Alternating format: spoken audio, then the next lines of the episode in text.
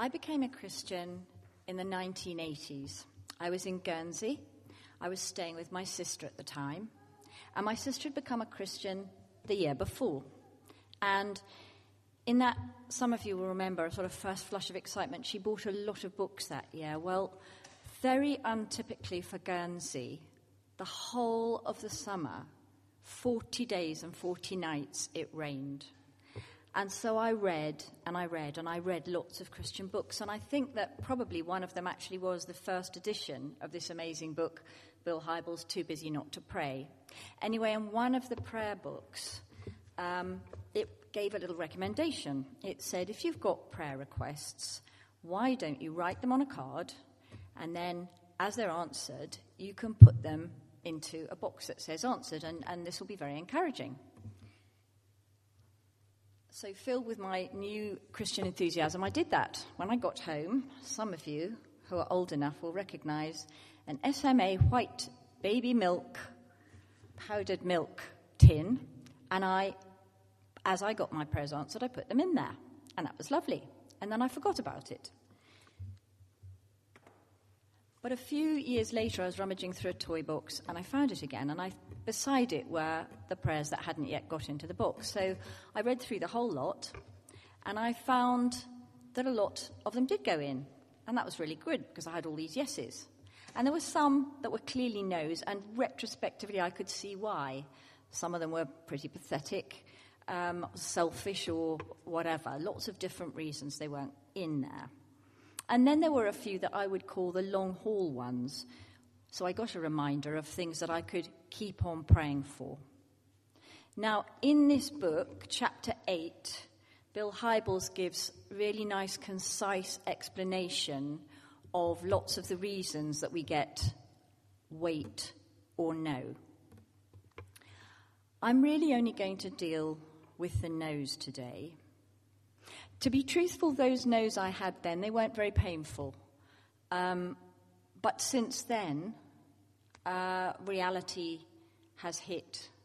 Um, and I'm sure that the longer that you've been on this planet too, many of you have the reality of some major, major big things that really mattered to you that never got answered. They caused you devastation and anguish and pain. You might have, for example, um, perhaps one of your children um, had a marriage that was going wrong and you prayed and prayed and they got divorced. Perhaps you yourself longed to be married and it never happened, or you wanted a child for years and years and now it's too late. You had a loved one that got sick. Many of us will have loved ones and relatives that we prayed for and they never got better. And I think that for those of us who have really seen God do wonderful things, answer many, many prayers, then not only is it completely devastating when those prayers aren't answered, but it's the pain's compounded by confusion. You've probably wondered, well, if those prayers are answered, then why not mine? What, what was wrong with my prayer? And you might start to think, as, as C.S. Lewis did, well, isn't God powerful enough?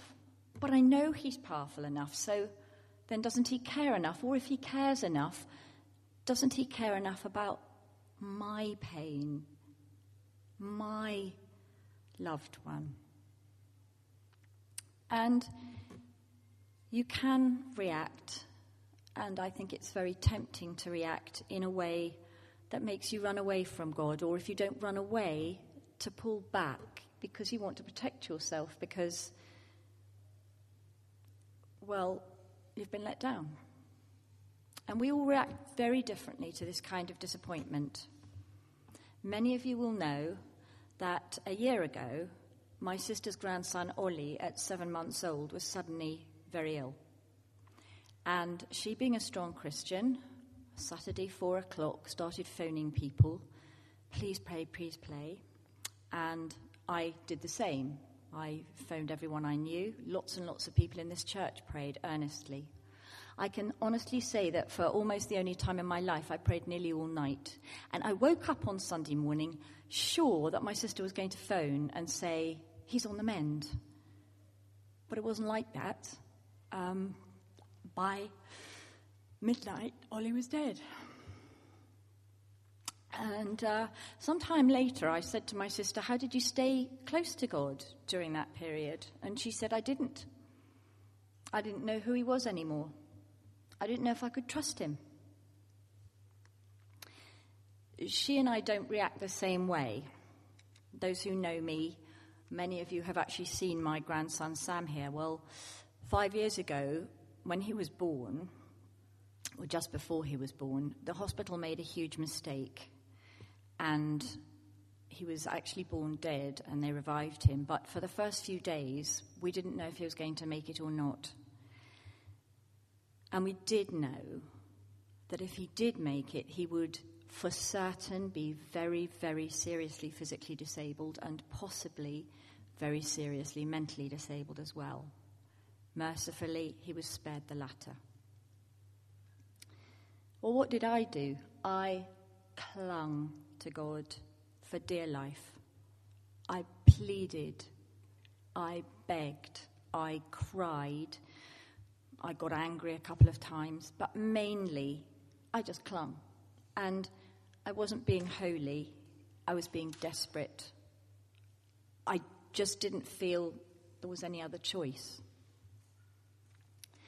And um, I am reminded of uh, the Apostle Peter. Um, in, in the chapter in John 6, Jesus starts to explain to a lot of his followers that he's not going to be the triumphal leader that they think he's going to be. He's not going to ride on a horse to be the conquering hero. He's not about to get rid of the Romans out of their territory. It's not going to be triumph and victory. And many, many of his followers deserted him. And then Jesus looked at his disciples and said, You don't want to leave me too, do you? And Peter said, Lord, to whom shall we go? You have the words of eternal life. I believe and know that you're the Holy One of God. And when he said, Lord, to whom shall I go? I think in Peter there was this massive disappointment.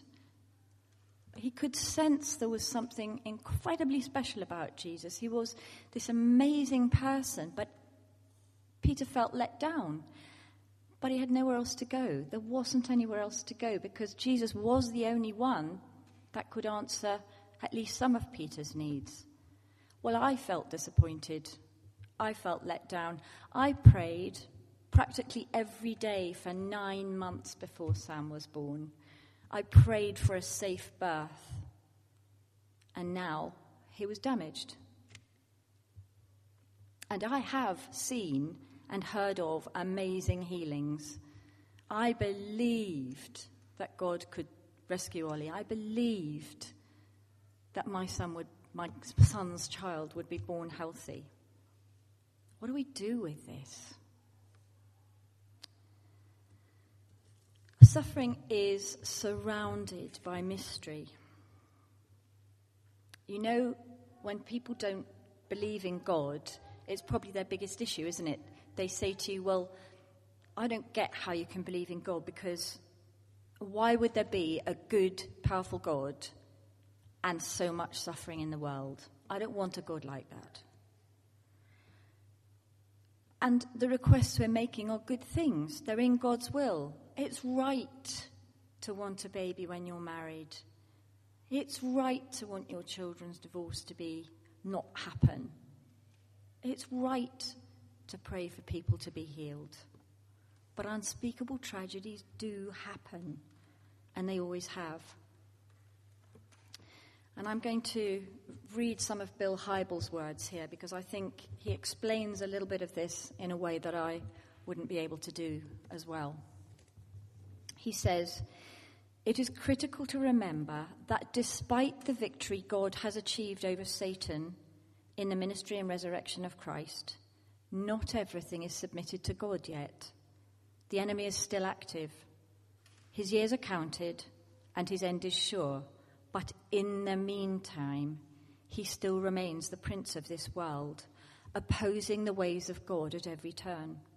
He causes much suffering, and he often seems to have the upper hand.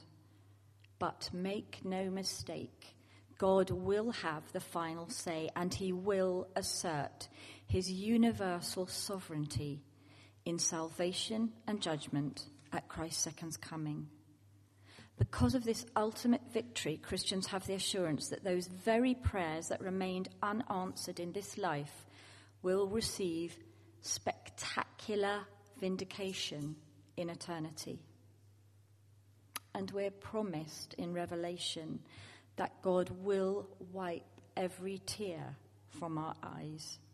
There will be no more death or mourning or crying or pain, for the old order of things will have passed away. The problem for us is we don't have God's eternal perspective. We can't. Little old us, we're in the thick of it. Only God can see the end from the beginning.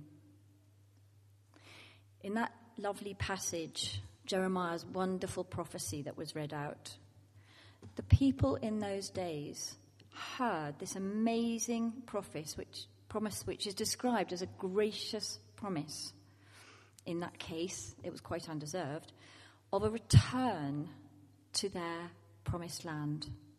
And this is the promise. And lots of you will have received this promise on your own individually at some point. I know the plans I have for you. God knows, not I know, not we know. God knows the plans He has for us. Plans to prosper you and not to harm you.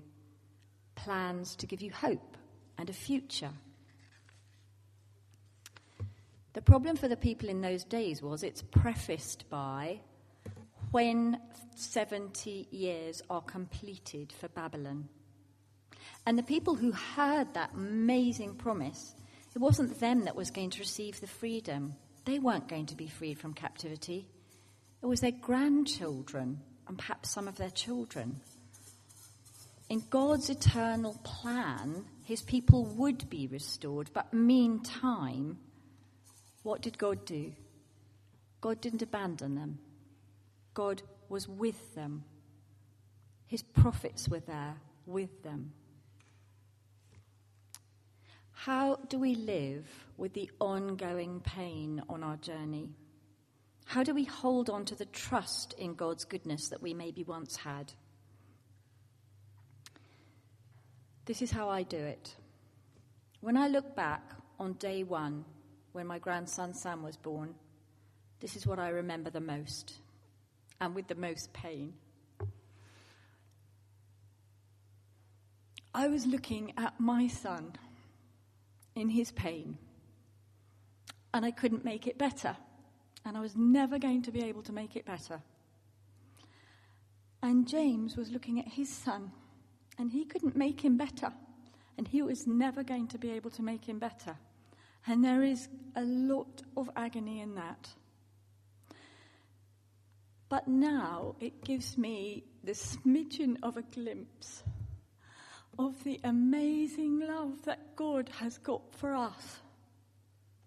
Because back before time as we know it, God knew what he was going to do I didn't choose to be in my place. God chose to watch his son being spat on,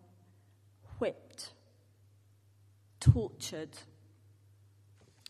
with his hands and his feet nailed to a cross. And he could have stopped it, and he didn't. And Jesus allowed it to happen to him, and he could have climbed off the cross at any point, and he didn't. And he didn't because he loves us and he wanted us to be able to experience everlasting life with him. And that's how I know that I can trust God because of what He's done for me. Because if I'd been the only human being on this world, He would have done it for me. And if you were the only human being on this world, He'd have done it for you. Such love, such compassion. That's how I know my God is good. What more could I ask of Him? And what more proof do I need?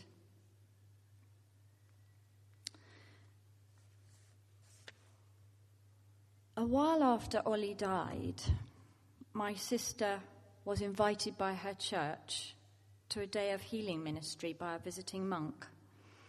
And she didn't want to go. And she told her husband she wasn't going. And people kept saying, I think it'd be good. And in the end, out of kind of politeness and with reluctance and trepidation, she went.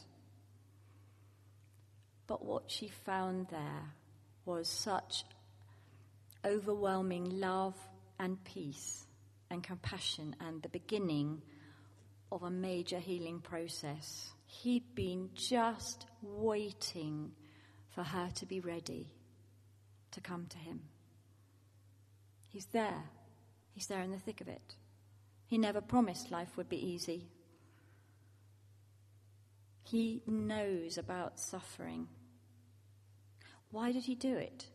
It's a bit like the hymn, Freely you gave it all for us, surrendered your life upon that cross. Great is the love poured out for all. This is our God. Because he could see in his eternal perspective, he could see Easter lifted on high from death to life. Forever our God is glorified. And we can share in that glory. He never promised life would be easy, did he? He never promised that we wouldn't suffer. But he's there with us. And it turns out that we don't actually need an explanation or a reason for these awful things so much as we need to go to the God who understands our suffering because when we're in pain, we look round for someone who knows about it. And God has said, I will never, I will never, I will never forsake you. And He never has, not for a second, not for a day. Some of you have huge disappointments tragedies, pains in your life, ongoing. It's so tempting to protect ourselves, not to go near God, not to, not to open up fully to God. Don't let's shut ourselves off from the ultimate source of love and understanding. I can just tell you, God has been my rock, is my rock, will always be my rock. And in the midst of the pain, quite surprisingly, there's so much joy. He's waiting for you with open arms. He longs to comfort you. Let God into your pain and have your broken heart restored we can trust in the God who gave his life for us. God's just waiting to love you. Amen.